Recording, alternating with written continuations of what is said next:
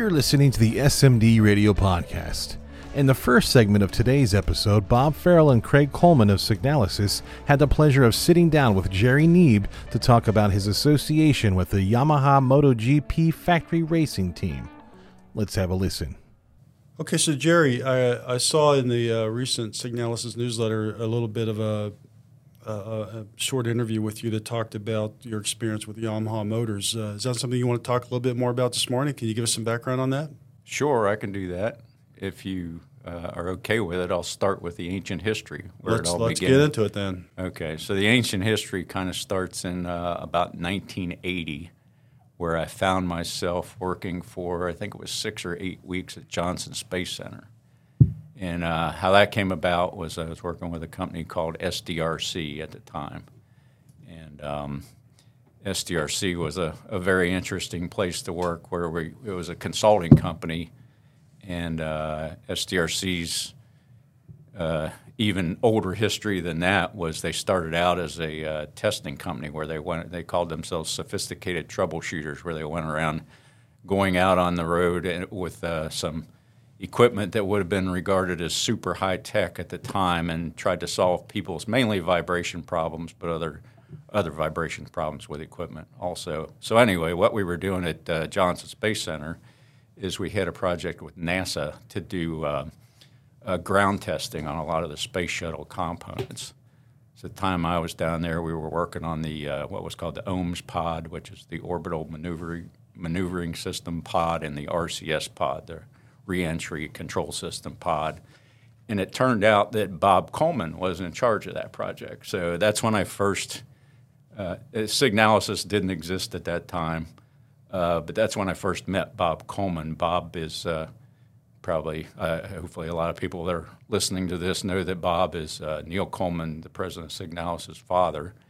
And so uh, I had already known Neil because Neil worked at SDRC with so me. So was time. Bob with SDRC or at NASA? Where was Bob at this time? Uh, Bob actually, I believe, was employed by Northrop. Northrop. So Northrop was a contractor for NASA at the time.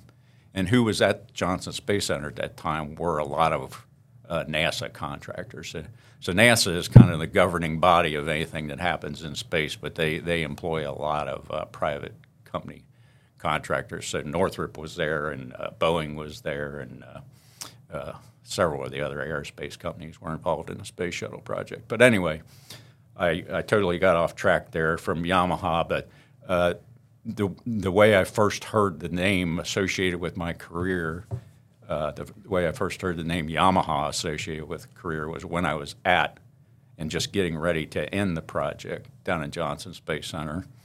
And uh, somebody from SDRC called me and said, Hey, we got your next project lined up. So, what we did at SDRC was kind of went from project to project, which, whichever, uh, whichever things came up and the, the jobs got assigned to whichever engineer they thought would be the, the right guy to do it. So, they approached me, uh, "Do you want to be involved in this Yamaha project when you get back from NASA?"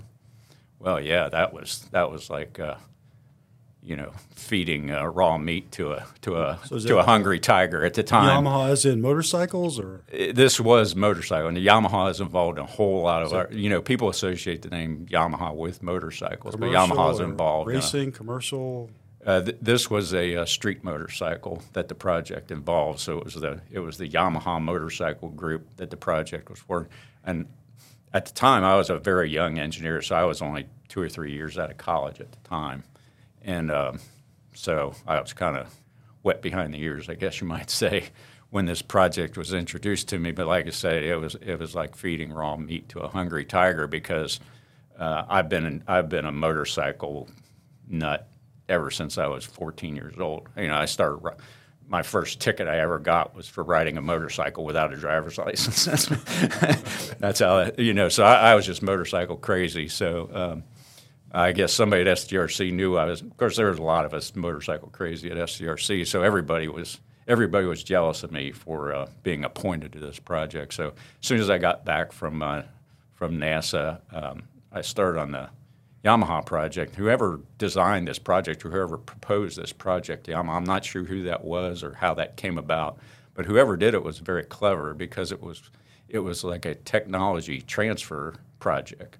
So part of my um, assignment was to uh, teach a guy that was going to come over from Japan from Yamaha, teach him what we were doing. But the, the clever part of this project was uh, combining just the technology transfer aspects of it with a practical problem. So that that what was done very very well. It's so much easier to work on something with somebody else and show them what they're doing when you have a goal in mind.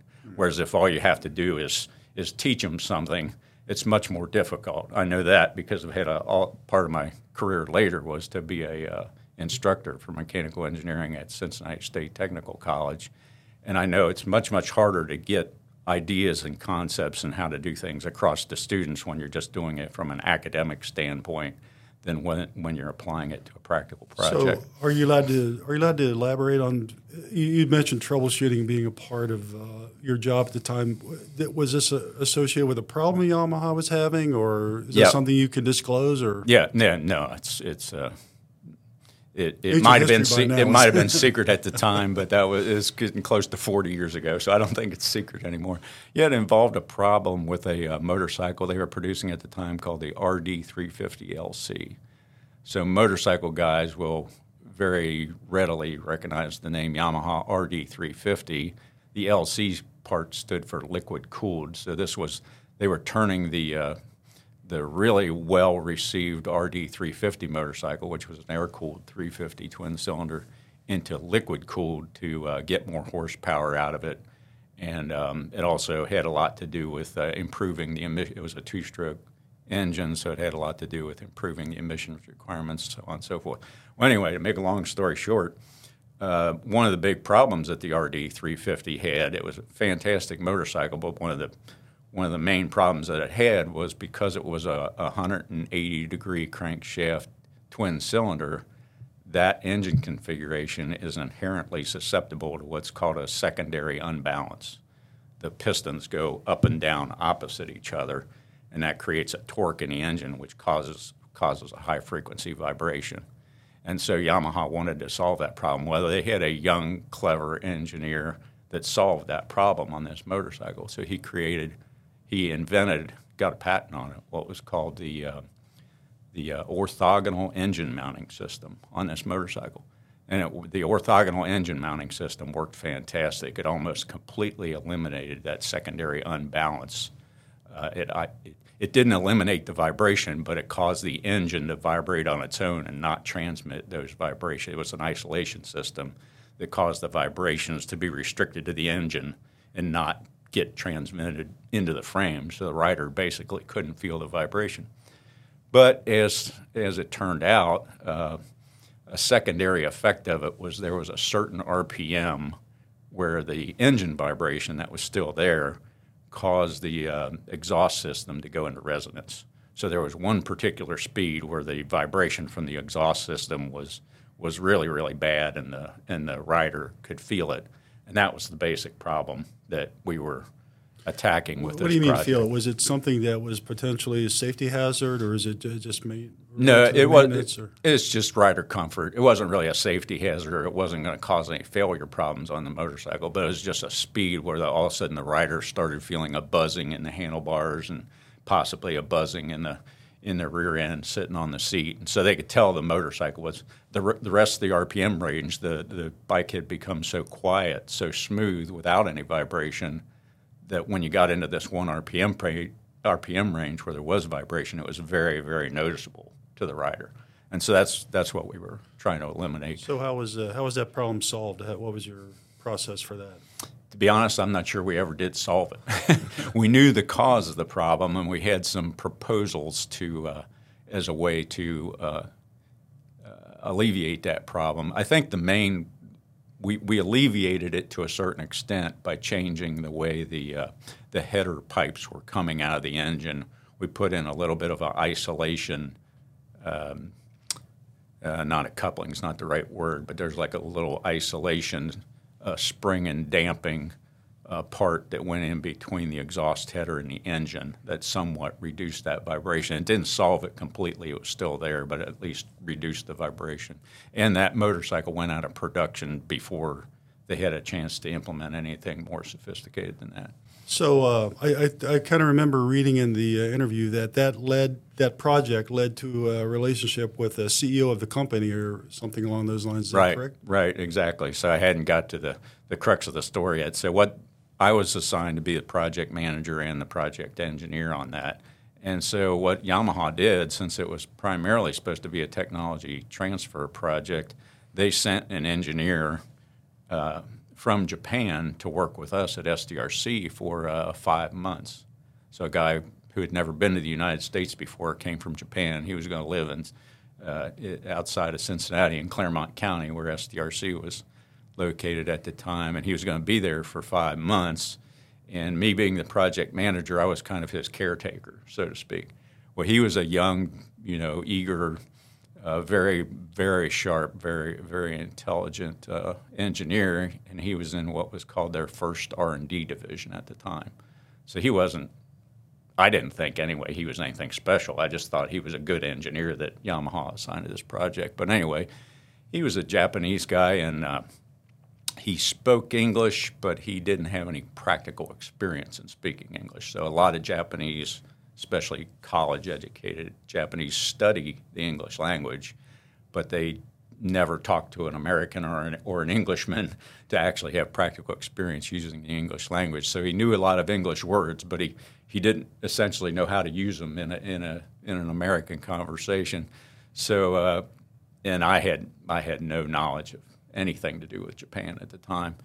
Uh, but anyway, he was a motorcycle guy, and so that interested me. So I took an interest in him, and anyway, I, I became his uh, I became his caretaker while he was in Cincinnati, and we we did all kinds of things together in off hours, and so I got to be good friends with him, and um, hopefully he got to be good friends with me at the same time. He got intimately familiar with everything there was to know about Cincinnati through the course of this project, and uh, that's how I got to know him. And that we hit it off so well uh, that that relationship just kind of continued, and so um, it it ended up that it, that I'm still friends with him. I'm still communicating with him, and uh, I've been at his house actually in Japan and stayed at his house. So he went on to become CEO. Is that what? You And and he went. Yeah, he went. He. I, you know, it would take me a long time to to tell you the progression of his career, but he went from a just a young engineer in their R&D division who I would say was probably pretty obscure with you know Yamaha employs I think probably 50,000 people or more worldwide. So he was just one of the 50,000 uh, but he did some things in his career that he just kept getting more and more recognition for the for the things that he did for the company that eventually ended up being the CEO of all of Yamaha not just the motorcycle division but the entire Yamaha motor company. So uh, um, so it, you know, you just never know how things are going to turn out. So uh, I didn't become friends with him because I thought he was going to be CEO of Yamaha. You know, we were just engineers who who enjoyed talking about engineering and also enjoyed motorcycles together. And so that just that just worked out. Well, how about how about today? Do you stay in touch or? Yeah, yeah, I'm still in touch with. He's retired now, so I think he retired. He was CEO when he retired, and I'm thinking he retired somewhere around 2013, 2014, something like that. I have to go back and make sure, but he's been retired for a few years. Um, but the uh, interesting thing about him being CEO is that also, I'm not sure if every CEO did. I don't think every CEO did this, but for some reason he did this. He became the head of their MotoGP racing team as part of being the CEO of Yamaha. Maybe it was just because he was such a uh, motorcycle and racing enthusiast that he just decided to appoint himself the head of their MotoGP racing team. But as a result of that, I got intimately involved with the MotoGP racing team for a while too, and that that was really a, highlight and a fun part of my career. Well, uh, so. why don't we? Uh, that's an interesting uh, topic. We could get into that in more detail in, in a, a, future podcast if you've got time and if you uh, are interested in doing that. Sure. Sure. And, and maybe um, maybe we can also talk a little bit more d- in detail about some of the things that, that lessons learned and, and how it impacted your career, uh, your involvement with the project, and maybe some similar projects uh, as the Yamaha. Yeah, sure. Love to do that. Just when you mentioned lessons learned, um, you know, looking back on that, one of the and I think I mentioned that I was an instructor down at Cincinnati State for a number of years. One of the one of the things that I tried to impart to my students was not just engineering knowledge, but also just some life experience knowledge. You know, when you when you get to be my age, you know, there's only so much more new engineering information you can absorb. But what you realize is um, practical world experience in dealing with people is just as important, or maybe more important than, than just having uh, technical engineering knowledge. So one of the key lessons that I learned from that experience is, you know, you should always treat people. You know, like one of the reasons I think they appointed me to this Yamaha project um, was because everybody else at SDRC who was a motorcycle enthusiast that would have liked to work on that project they probably had a fuller life than I had at the time, and they weren't interested in spending a lot of off hours trying to nursemaid some Japanese guy that didn't speak English very well for five months. so, but for me, you know, that that was an ideal situation for me at the time. And what I'm getting at is what I learned from that is, you know, no matter how painful it might be to deal with somebody or your reaction to somebody to always treat them with respect because you never just know where you're going to turn out and where they're going to turn out in life. Just to uh, just to always keep that in mind, no yeah, matter who you're point. dealing with and, and what you're dealing with them for. Well, he's probably back home telling stories about you, so. yeah, his his stories about me may not be quite so uh, favorable well, as my stories him about on, him on a future podcast. Uh, yeah, he, he would actually probably do that. He would like to do that, and so with technology today, he could probably do it and still stay in Japan. That's right. Yeah, he, he wouldn't have to come from Japan to the United States. Fly him over here. right. Yeah, but he'd probably be willing to do that. Okay. So. Well, let's uh, let's I, maybe in. I should mention his name just so everybody could could make sure that I'm not just blowing smoke and this is a real guy. His name is Masao Furusawa.